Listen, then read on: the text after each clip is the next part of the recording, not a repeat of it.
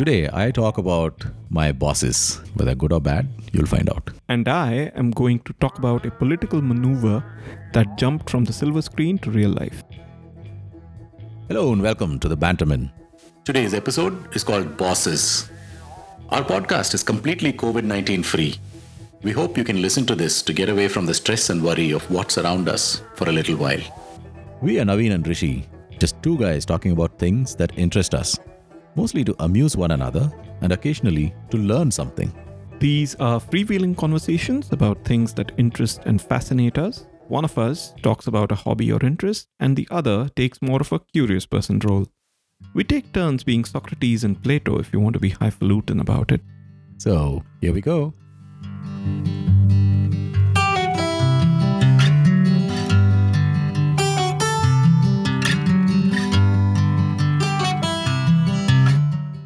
All right, everyone, welcome to a fresh new episode of the Banterman. And uh, Navin, whatever possessed you that you want to talk about bosses of all things?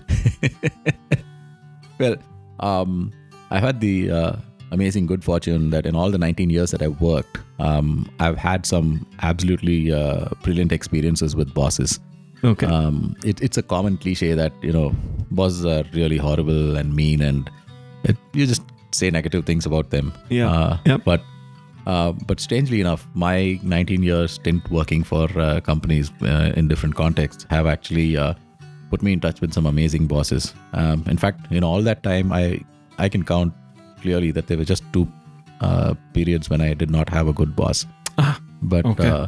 Uh, so that's what I wanted to talk about uh, this time, and I wanted to actually call this "Amazing Bosses" because Right, I'm going to talk about two specific uh, people, and uh, from whom I learned a whole bunch of things that actually have helped me both at work and in life.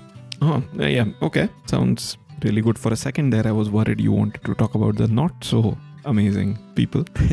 That- Uh, yeah, we have enough of that content around, so That- uh, let's switch true. it around a little bit. That's true. All right. So so let's let's set some context um, first. So when you say boss, I mean obviously there's a bunch of buzzwords doing the rounds. Um, people nowadays split hairs between manager versus leader, and then you know um, split hairs about whether somebody is your boss because they're direct manager or you know we mostly in the corporate world everyone is in a matrix organization so you've got multiple bosses Mhm. around and, and Yep. so on so um what what kind of boss are you talking about today Uh, Both bosses that I'm talking about are uh, people I directly reported to right and uh, who I've worked directly with okay on an everyday basis. right so so they were your um direct managers were, were they co-located with you or were they Yep, in another direct managers, uh, and we all worked out of the same office in both cases. okay Yeah, Okay. So uh, we were co-located, so which essentially meant that we had to kind of see each other every single day and you know work together. Right. Yeah. Okay. Okay. All right. So let's let's jump into your first All right. amazing boss experience. So set the stage. Where where are you? When are you? Who are you? Okay. so this is way back in uh, 2003, and I was in Chennai, Okay. and um, I was working for this company called Contact Singapore. Hmm. This was a government of Singapore organization, part of the Ministry of Manpower. Oh, okay. And uh, I was working in the Chennai office. And my boss then was uh, this gentleman called Vadi. Okay. He's currently an actor in Singapore. He's a very well known person. And uh, I had the good fortune of working with him for about a year before Okay. he had to go back. This was also very early in my career. So Hmm. this was actually the first time I was working in a formal um, office setup. right. So everything I had to learn from scratch. I was quite lucky to have Vadi who was not uh, shy about teaching me a lesson or two. Oh, nice. Very cool. And and Right. this is this is not quite the pre-computer era. I mean, this is 2003, so it's probably a computerized office. What Yep, yep, yep. what what kind of work did the company typically do? Uh, okay, yeah, good that you asked me. Um, so essentially, our work here involved uh, going around the country Hmm. and representing uh, Singapore as a place to uh, study and Ah, work. okay. Right. So we used to engage with uh, the institutes of higher learning in India, like the or IITs and IIMs. Uh, we used to uh, also work with a lot of industry organizations like uh, NASSCOM. Right. Um, and we also, since we were a part of the government of Singapore, we also used to work with a lot of Indian government bodies. Right. um, as well as other government, uh, Singapore government bodies as well. Okay. So a lot of traveling around, meeting people, um, making presentations, a whole bunch of uh, gathering information, writing reports on uh, how things are in India. Right. And Right. and what was your role specifically? And I suppose did was Vadi the one who hired you? Yeah, but he was the one who hired me. He was like the director uh, for the um, whole operation in India, Right. and uh, I was like his uh, second in command. Okay. So um, while uh, he would essentially bring the plans from Singapore, what we decided to do globally, Right. um, together we would then execute it here.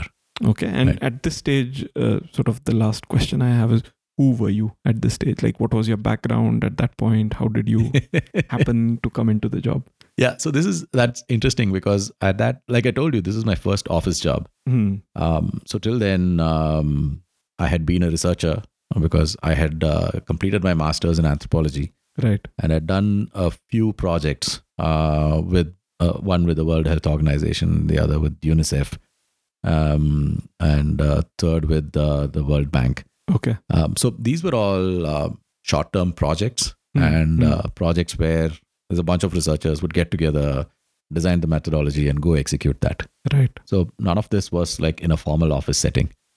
Uh, so this was uh, in 2003 was when I first joined uh, Contact Singapore. Hmm. Um, It was like uh, I think I was hired more on the strength from my communications as well as kind of operationalizing things experience. Right. So uh, that was me. I was absolutely raw, but I could run things. I could get Mm, things mm, done, mm. and uh, yeah, my communication skills obviously helped uh, land the job.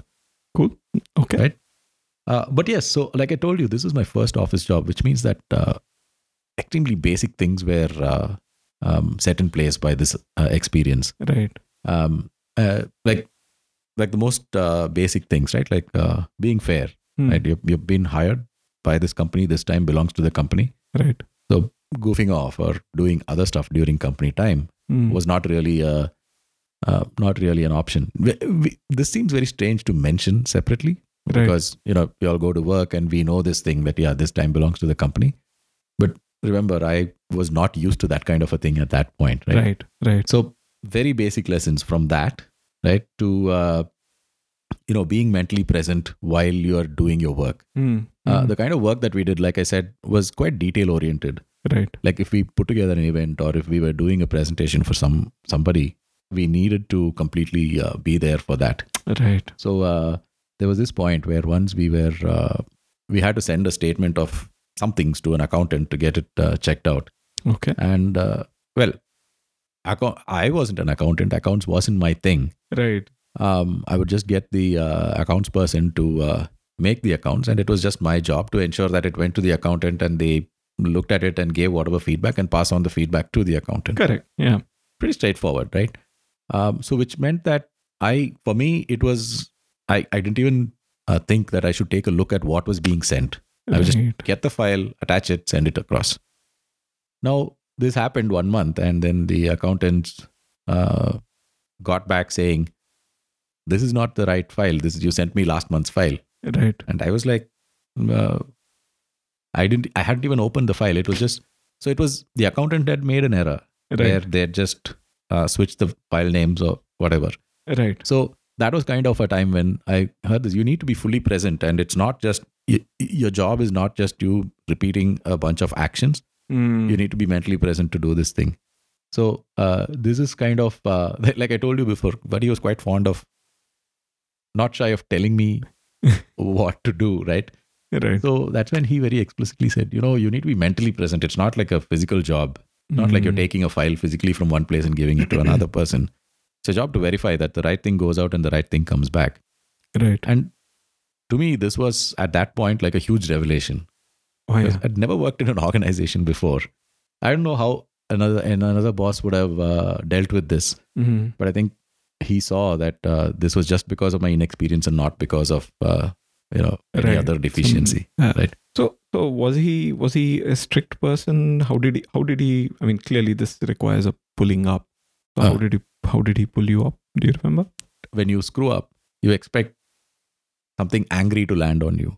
Oh yeah. right Hmm. so uh, this there wasn't any emotional content at this point. It was basically saying, look, you should have caught this. You didn't catch Mm, it. mm, mm. You'd better catch it the next time. It is part of your job. You need to be mentally present while doing these things. Right.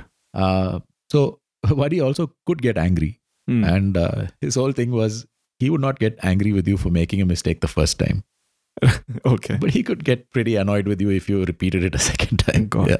Yeah. So uh, yeah, so so as a person who was doing this for the first time and was not afraid to learn, Mm. uh, this was brilliant, right? Because I kind of made sure I never made a mistake the second time. Oh yeah. Yeah. Yeah. Yeah. I Right. know what you mean. Mm. Um, uh, one of the other things that I kind of uh, I really learned from him that I use to this day is that uh, he would whenever giving somebody a project, right? Mm. His he'd make it very clear. He said, "Listen, if you cannot do this, Mm. tell me now, Oh. Okay. not a day before it is due, or not the hour before it is due." Gotcha. right Mm. and so you give us uh, the context to escape so especially in india you have this uh, we are very wary about telling people no Oh yeah. right we Mm. would probably say okay give it to me and then i'll through an email or uh, you know say no some other way but when it is too late for them to be able to do anything else about it Yeah. so yeah, uh, yeah. this is something that he would be very explicit and this was not something that he uh, kind of said uh, just once and let it go he would say it every single time Mm. right and uh, uh, it's something that i do right now whether it's whether it's a carpenter doing a repair job or whether i'm talking to a business to set up a new contract Right. it's uh, it's very if we put it up front we actually give the other person the opportunity to uh, Hmm. say no or to bring up anything that is uh, probably they're thinking making them think about yeah. it right Yeah. Yeah. so uh, that's something which is uh, pretty brilliant. Um, it's uh, uh, it actually also has a context in the work that we were doing, Mm. um, where we had like we had a presentation to make, which came up all of a sudden, and it was just a couple of days away. So we had an op- option there. We could either build a presentation from scratch, or we could reuse one of the old ones. Mm. Building a presentation from scratch meant that uh, we may or may not get it ready by then. But then if we are just redoing one of the ones that we already had, it would be very, it would be quite, uh, we had enough time to do all that we had to do. Right. And that is kind of where this thing came in. So uh, when Vadi says, okay, let's do this presentation. Navin, why don't you do the presentation? Tell me now if you cannot do it. Mm. And I'm like, we cannot do a, pre- a fresh presentation, may take too much time. So can we just take an old presentation, repurpose it? Mm. like, okay, Mm. fine, let's do that. So if he had never, if he hadn't given me that option, probably wouldn't have thought about it at that point. Right. Right. Mm. So that's something that was uh, learned from experience as well, right? And of course, the whole Singaporean obsession with uh, triple checking and then triple checking and then triple checking again. This Yeah. was this was pretty uh, drilled into me, right? Right. And Mm. uh, the more important part of that is not to be ashamed of doing it. Oh yeah. right? Mm. Because we are like, uh, if you go to somebody and say, "Have you done this? Uh, can you show me if it is done?" Uh, we a lot of us would actually even uh, not ask the person to show us their work, right? Like you, Mm. you go to a guy who you've given your clothes to be ironed, and a guy gives it back to you in a bag. right. A lot of the time, you don't even want to open it and check it. Right. Yeah. You're in a hurry or whatever. Yeah. Yeah, but You- the Singaporean part would be to actually get him to open it up and show you that he's ironed every single thing. Mm. And if there is something that's flipped over or wrong, can you fix it? Right. And make sure that everything is done before you bring it back home and Right. discover something else. And that's the kind of uh, triple checking. So we we actually got a part of the office redone at that point. Hmm. And it was quite interesting because uh, the Chennai way of doing things is literally it's slapdash. You come, he just wants to get away. Right. But no, it has to be perfect. Everything has to be straight. You can't have a little bit of paint overlapping on the other side. You need to have it exactly in the line it's supposed to be. So I I had a good practice putting it uh I mean practicing this um trait as well. Right. Um Hmm. especially since we also used to run a lot of events. We used to do this triple checking all the time. Yeah. Oh yeah. No, and and yeah, as I can say as somebody who recently was at a big organizational event, just the number of things that can go wrong, Mm-hmm. right? Uh, Yeah. Even if you triple check and then triple check, as you say, everything that you could think of, there'll still be some outlier, the unknown unknown that you know you completely miss and have to make up for. Yeah, Uh, which is where mm, the last bit I want to talk about comes in, hmm, which essentially is the power of rehearsal. right. So we used to do innumerable events, right? We used to do events where um, we hosted people. We used to do uh, events where we hosted dignitaries. And since we were one of the few Singapore government organizations in India, Hmm, whenever anyone from Singapore used to come over, from the president down, uh, Yeah. we used to host events for them. Oh, right. So that was quite fantastic. But uh, the Vadi touch was with the whole uh, rehearsal bit. So I'd like to call it the power of rehearsal. Hmm, Essentially, um, we used to rehearse everything about a dozen times. wow. Uh, and when I say everything, I mean um, the event itself. So we Mm, used to have mm. like a minute by minute breakdown of how the event would run. right. And this would be done in uh, well in advance, right? Right. Right. But when the when we had the venue available, either on the day of the event or like a few days before the event, we would go there and start rehearsing. As in, we would walk step by step through the whole thing, minute by minute, Hmm, and time the whole thing. right. right so which means that uh, literally if if i was emceeing which i usually ended up doing i would say okay now i request this person to come up and uh, give us the welcome address Right. we would actually have somebody sitting there and walk up to the place and we would make a note okay so it takes 12 seconds Right. it was Wait, hang on. You're you're talking about hosting some very senior people. Uh, did you adjust for age and physical ability? yep absolutely yep You Yeah. did.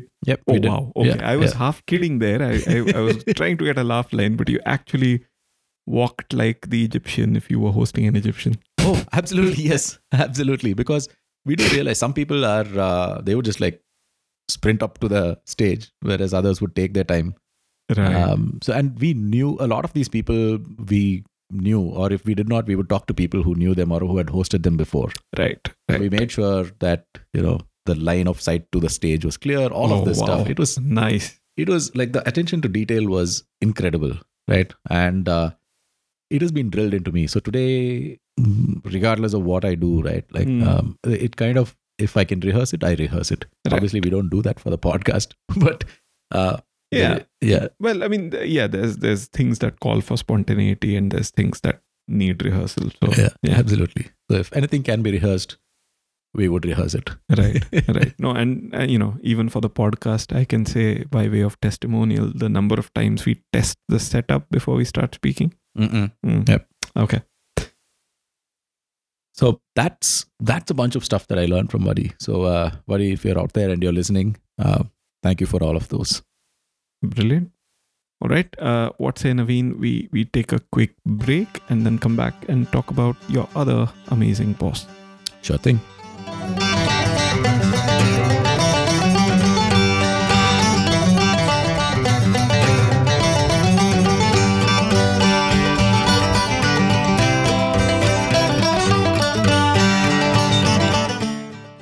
Right uh, welcome back from the break um, navin is talking about some amazing bosses that he's had uh, the privilege of working with so navin uh, before we get on to your next amazing boss uh, tell us where are you when are you what's the context what's your role who are you All right. So the next person I'm going to talk about is actually my last boss before I uh, quit and became my own boss. okay Um, this was I was working in Google, and uh, this we were part of um, a very operations focused team. Hmm. So my boss was leading the overall uh, operation, right and I was heading a critical uh, part of it.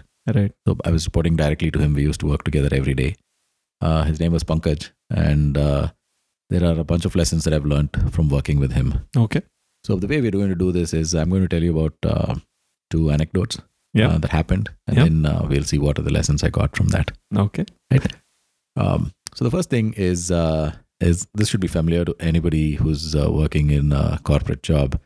Is uh, that we got a new director, and uh, this person, I mean, wanting to make a change, uh, had this project for Pankaj. As an operations team, we had a bunch of contracts with vendor companies. yeah Now, uh, this was global, and there were about 60 or 70 contracts. Our director wanted all of them to be aligned with each other, okay which kind of made perfect sense when you look at it from a common sense perspective, because all the vendors were delivering pretty much the same thing to us. right And so so these are when you say contracts this is basically terms and conditions and sort of Yep. So clauses. Yeah, basically clauses. legalese. Yeah. Basic legal stuff, right? Yeah. Um, so Pankaj had the uh, um, he had the project, and I was uh, kind of helping him out with that. So literally, they were like all of these contracts, and each of these contracts would be anywhere between thirty and sixty pages. Ooh. and uh, we uh, went through all of them and uh, kind of broke them down into different uh, components and uh, we were kind of trying to see which was common and which wasn't right so there was a lot of variance obviously Right. and we wanted that, to put this together That sounds like really tedious work, actually. it it it's it could be tedious work but i actually find uh, reading contracts fun i Oh. actually read terms and conditions before i click yes Oh, are you are you the one guy that has read the EULA for every software he's bought? Oh God, I should have known. yeah. So not only can I read contracts, I can read two contracts back to back and tell you what the differences are as well. So next time you're buying something and you're signing a contract, let me know. I'll be happy to help you Yeah, out. you're, you're, you're gonna get a call. Okay. Yeah. So we did all of this work. It took it took us about a month just to do that. Uh, basically sort all of this thing out, and then uh, there was a bunch of uh, Pankaj's peers who kind of formed a task force to see how we could align all of this. Hmm. Then we spent a further uh, about three, three and a half months uh, debating on how we could align all of this. And uh, finally, we had a few recommendations. All of that were put together. Right. Um, it was time to take it to the big boss, who was Right. my uh, boss's boss's boss. And uh, when we took it there, um, the meeting was just, it was a really short meeting because the Okay. question was, why do we even need this?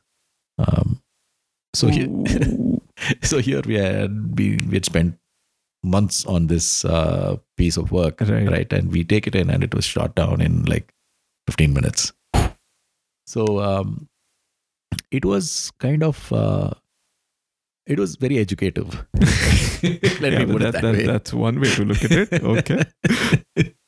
right so that was one uh, anecdote Okay. um, another one that i want to share is uh, we had this hackathon which was like a, Right. a global thing where people could come up with ideas on how to make things better Hmm. um, either for uh, people working in the company or for our users They, And, they've uh, they've become quite the rage these days. I mean, I, I think every organization uh, invests big time in innovation, and you know the way they do it is Yep. hackathons. Yep. And uh, this one was very cool because this was like the year I was uh, running it. It was like the fourth year running. Okay, Uh, it had very senior uh, backing, and uh, we had a good track record of actually getting uh, ideas implemented from the Right. hackathon. oh okay, So I got the opportunity to uh, be part of the core team that runs it. I uh, led all the activities for the APAC region, right, and then um, we ran the global event in LA. okay. Um, so a bunch of us spent uh, about a week and a half there running the whole thing. Now And, this, and you traveled over from Hyderabad because uh, yeah, Yeah. you were based in yeah, Hyderabad. yeah, it's based in Hyderabad. So that was it was uh, it was really exciting, right? This whole thing took about uh, five months, start to end. right. Uh, it involved a lot of coordination with uh, a whole bunch of people across APAC, uh, Mhm. working with senior leaders in different organizations to uh, run their preliminary uh, rounds. Right. And then uh, when the finalists uh, came to uh, LA, I had the amazing opportunity to work with all of them to help them polish their uh, presentations before they nice. took it uh, up to the senior vice presidents. So it was brilliant. I mean, the, the the the coordination was brilliant. I made so many friends. I uh, um, uh, it was really impactful what I was uh, doing, Hmm. and um, I like to think for every team I actually made a material contribution to uh, how well polished their presentations were. All of this, right? And then, um, so this typically over a period of uh, five months, it took away about 10 to 15% of my time. Right. And then at the end, when we were running the uh, final, um, uh, the final uh, contest in LA, it took me away from work physically for about uh, two weeks. Right. Mm. Now, this, so which meant that this was quite a big uh, commitment, uh, not just on my part, but also on Pankaj's part. Mm. Um, so this thing, um, it went really well. It was really successful. Uh, we all got awards for what we did and all of that. Uh, but at no point uh, was any of this aligned with uh, any of the goals that we had, that Pankaj had, or that I had with Pankaj on the team. Oh, so okay, so this wasn't actually part of your core responsibility. No. This was an and also. Yes, it was. Ah, it, it sat okay. on top of my core responsibility. Uh, so even though uh, it was great from uh, the perspective of uh, what impact we made. Oh, in fact, uh, let me uh, tell you another part of it. Hmm. So the ideas that were implemented and a couple of those had a material impact on the jobs that we were doing on our core goals. Okay. Right. Okay. So, in spite of all of that, none of this would uh, would actually impact any of the goals that I had right. or which Hmm. Pankaj had as well. Right. Um, now these are these are two anecdotes that I wanted to share. Yeah. And uh, from these, there are a couple of lessons that uh, we learned. So Pankaj used to say very uh, explicitly that he was always aligned to his boss. Hmm. The first anecdote was a perfect illustration of this. He did what his boss wanted done, regardless of the effort required and regardless of the overall impact it ultimately had. That was a very valuable lesson for me. What you do on an everyday basis, Right. make sure it's aligned to what your boss is trying to achieve. Hmm. Right? And he Mhm. would always say this in the perspective that he is doing that with his boss. Right. And he would stop with that. We would take away the lesson that, you know, we had to then align our activities to what he was interested in. Right. Right. And it seems commonsensical right now if you talk about it. Hmm. But in your everyday uh, job, just just count and see the things that you're doing and how much of it actually aligns to your boss's goals. it's it's interesting yeah i mean i i must admit i've had experiences where i've done something that wasn't aligned uh, to my boss and only found out you know at the end of the year wait that doesn't count oh okay Yeah. all right shouldn't have spent like 6 months on it um but the the other thing is i'd say you know you're you're taking away a very positive lesson from this that you know essentially to use the uh, boating or rowing metaphor we should all be rowing in the same direction Mhm. uh, you Yep. know don't don't go against the rest of the organization effectively Absolutely. We should all Um, be rowing. You can't have one guy rowing and one guy cycling. yeah and and you know but usually people kind of come at it very negatively they come at it from the direction of oh that means my freedom at work is restricted etc but actually you know unless in in an organization where you're a cog in the machine yeah it kind of makes sense Absolutely. Yeah. Yeah. Mm. Um, the other thing uh, which for me was a huge takeaway from these is uh, um, it's kind of the power of trust. Hmm. So, like I said, for the um, period of the hackathon, yeah I was essentially unavailable for a significant chunk of time. right yeah Um, Hmm. And I was running quite critical things for Pankaj as well. right Right. So, the, he had that implicit trust that Hmm. I would not let those things drop. right Right. Hmm. Which meant that uh, he was not breathing down my neck. He was not at any point sitting down and asking for a bunch of updates on how these things are going. right We had our own cadence of catching up. We had our weekly reviews in which we used to do all of that. right But outside of that, there was no bother. Hmm. It wasn't like you're always checking up on what is happening. oh yeah And Hmm. i see what you mean And giving and that so that can only come from a place of trust. Yeah. If if I've told you I'll get this thing ready by this date, and in the uh, interim we'll have two updates, right right? Hmm. Uh, it takes a lot of trust for you to just depend on those two updates and not do anything else. Right? True, especially to somebody who's directly reporting to you. You you walk past every day you have lunch half the time with me and but we don't talk about this. Right. Because you trust me to do my job. And that that was core to the whole thing. Right? Hmm. you trust me as a professional you trust me as your report I mean, eh, one one thing I'll add there maybe is you know having been a manager myself and Right. having managed other managers, Mhm. um, that trust has to be earned. Yep. Uh, you know, so uh, I I think in any manager and team member kind of a relationship, you you spend those initial days sort of arriving at that balance of how much monitoring do you need, how much monitoring are you comfortable with, and then once that balance is struck it sort of uh, that's when the trust comes in otherwise you know initial days i'm sure it's uh, uh, Oh, absolutely. I think the trust, and it goes both ways, right? I mean, uh, it's it's enough. The report has to trust the manager, and the manager has to trust the report as well. right True. So it is mutual, and uh, without one, the other does not exist. Mm, So that's definitely there. That's definitely part of the equation as well. nice So these are things I kind of uh, took away from uh, working with Pankaj. Right. And um, both and these things, right? And all of these kind of add up, right? What we spoke earlier about what I learned from Vadi, as well as uh, what I learned from uh, Pankaj, Mm.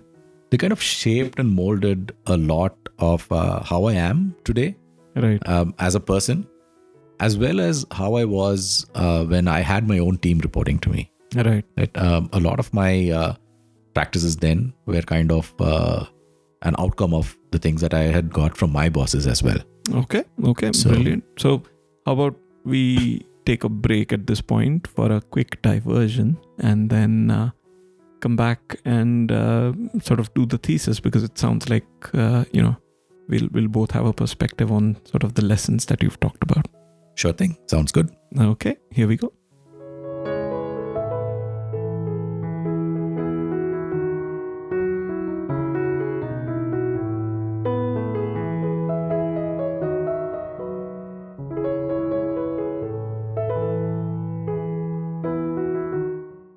Okay, Hrishi, what diversion do you have for us today? Okay, I have uh, something that would be a perfect counter argument uh, to anybody that says, "Oh, you spend too much time binging on TV." right? Um, so, uh, one of the series uh, that I dearly love, that I've watched multiple times, all seven seasons of it, end to end, um, is The West Wing, which was a series uh, famously by Aaron Sorkin, the showrunner um, and the writer. Uh, it's all about a very idealized sort of uh, democratic president of the United States. Um, the West Wing in the title refers to the White House, and it's West Wing, which is the office uh, building part of the uh, place.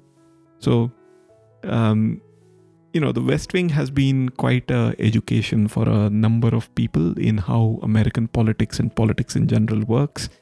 Uh, doesn't matter if you're a liberal or a conservative. You you kind of there are lessons you can take away from the series, except um, for one specific episode of this series, uh, somebody in another country, politicians in another country, really took it to heart. So uh, let me explain what I mean by that. Um, this is uh, an episode late in the series. It's season 6, episode 17. It's called A Good Day. It aired on the 2nd of March 2005. And this episode is all about how you know the the republican majority in uh, the american congress is reluctant to take a vote on a particular bill because they don't want that bill to pass but if they don't put it up for a vote um, you know they, they look bad essentially.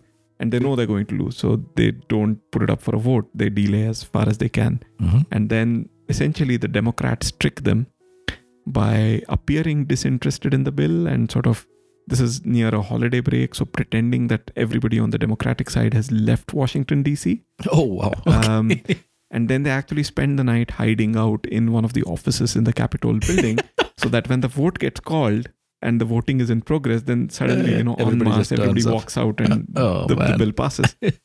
Um, so like i said real life politicians in the uk took this to heart. And ironically it wasn't the liberals but the conservatives that took it to heart. So there was a particular bill uh, you know we, we don't need to go into the detail but there was a particular bill where uh, uh, the vote was coming up labor was in power so tony blair was the prime minister at this point.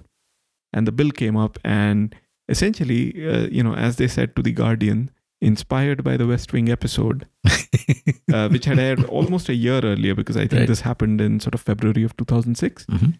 um, a bunch of conservative MPs hid in a uh, unoccupied office in the Houses of Parliament.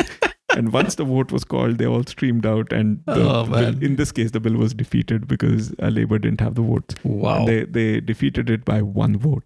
oh, wow. Okay. So- that is that is just crazy. Yeah. So so the next time anyone tells you you spend too much time uh, watching TV, you can say, well, you know, that's what the British opposition did for some, in their view, certainly great results. That's fantastic. That's brilliant.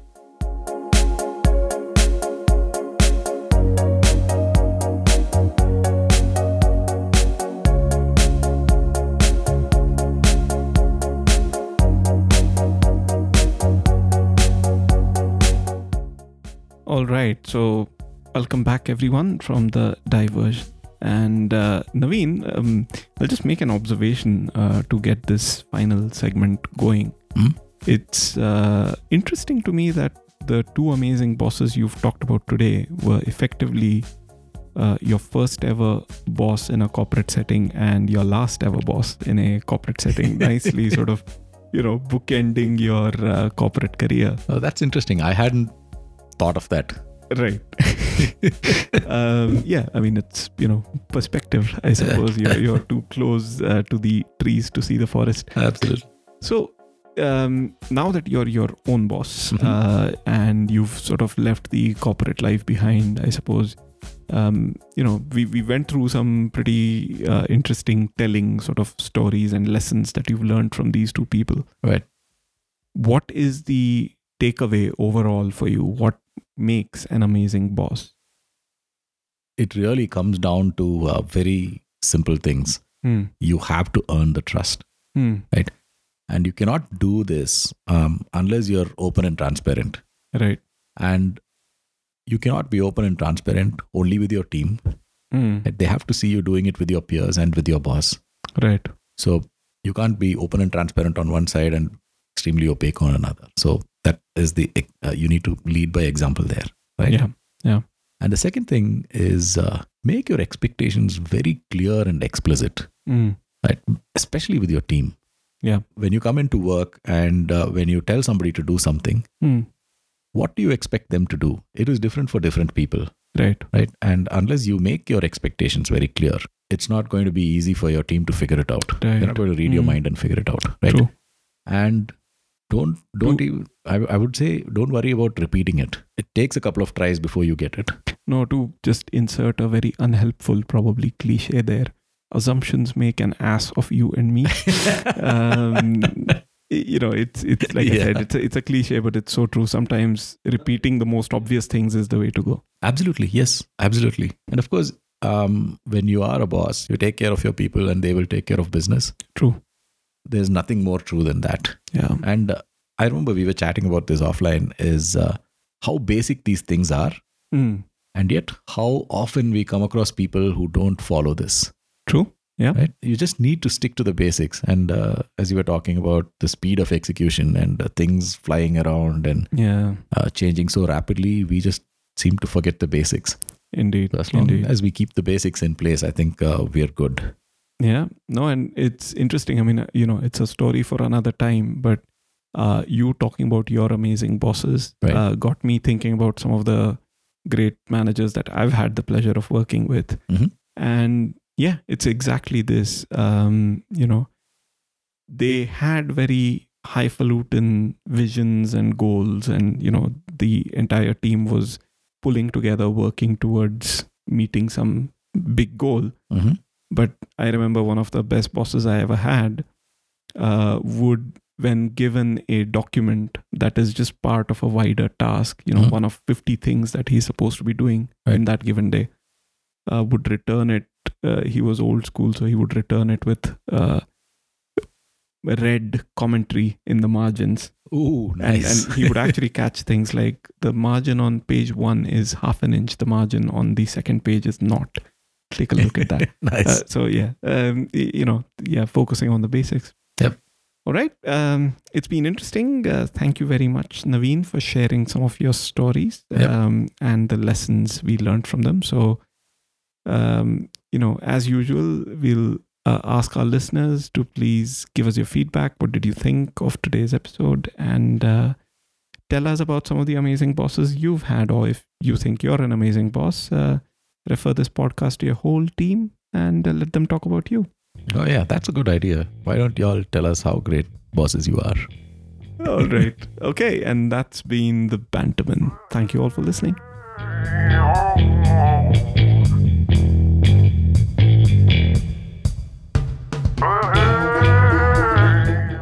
Thanks for listening. We are the Banterman, Navin and Hrishi. Check out our website, banterman.com, for extras and photos from today's episode. they're available on your favorite platform, including Google, Apple, or Stitcher podcasts. Go ahead and subscribe if we've managed to intrigue you, and please leave a rating and a review. Leave us your thoughts on anything we've discussed here today. We await your feedback and any questions you want us to answer. Ideas for future episodes are also welcome.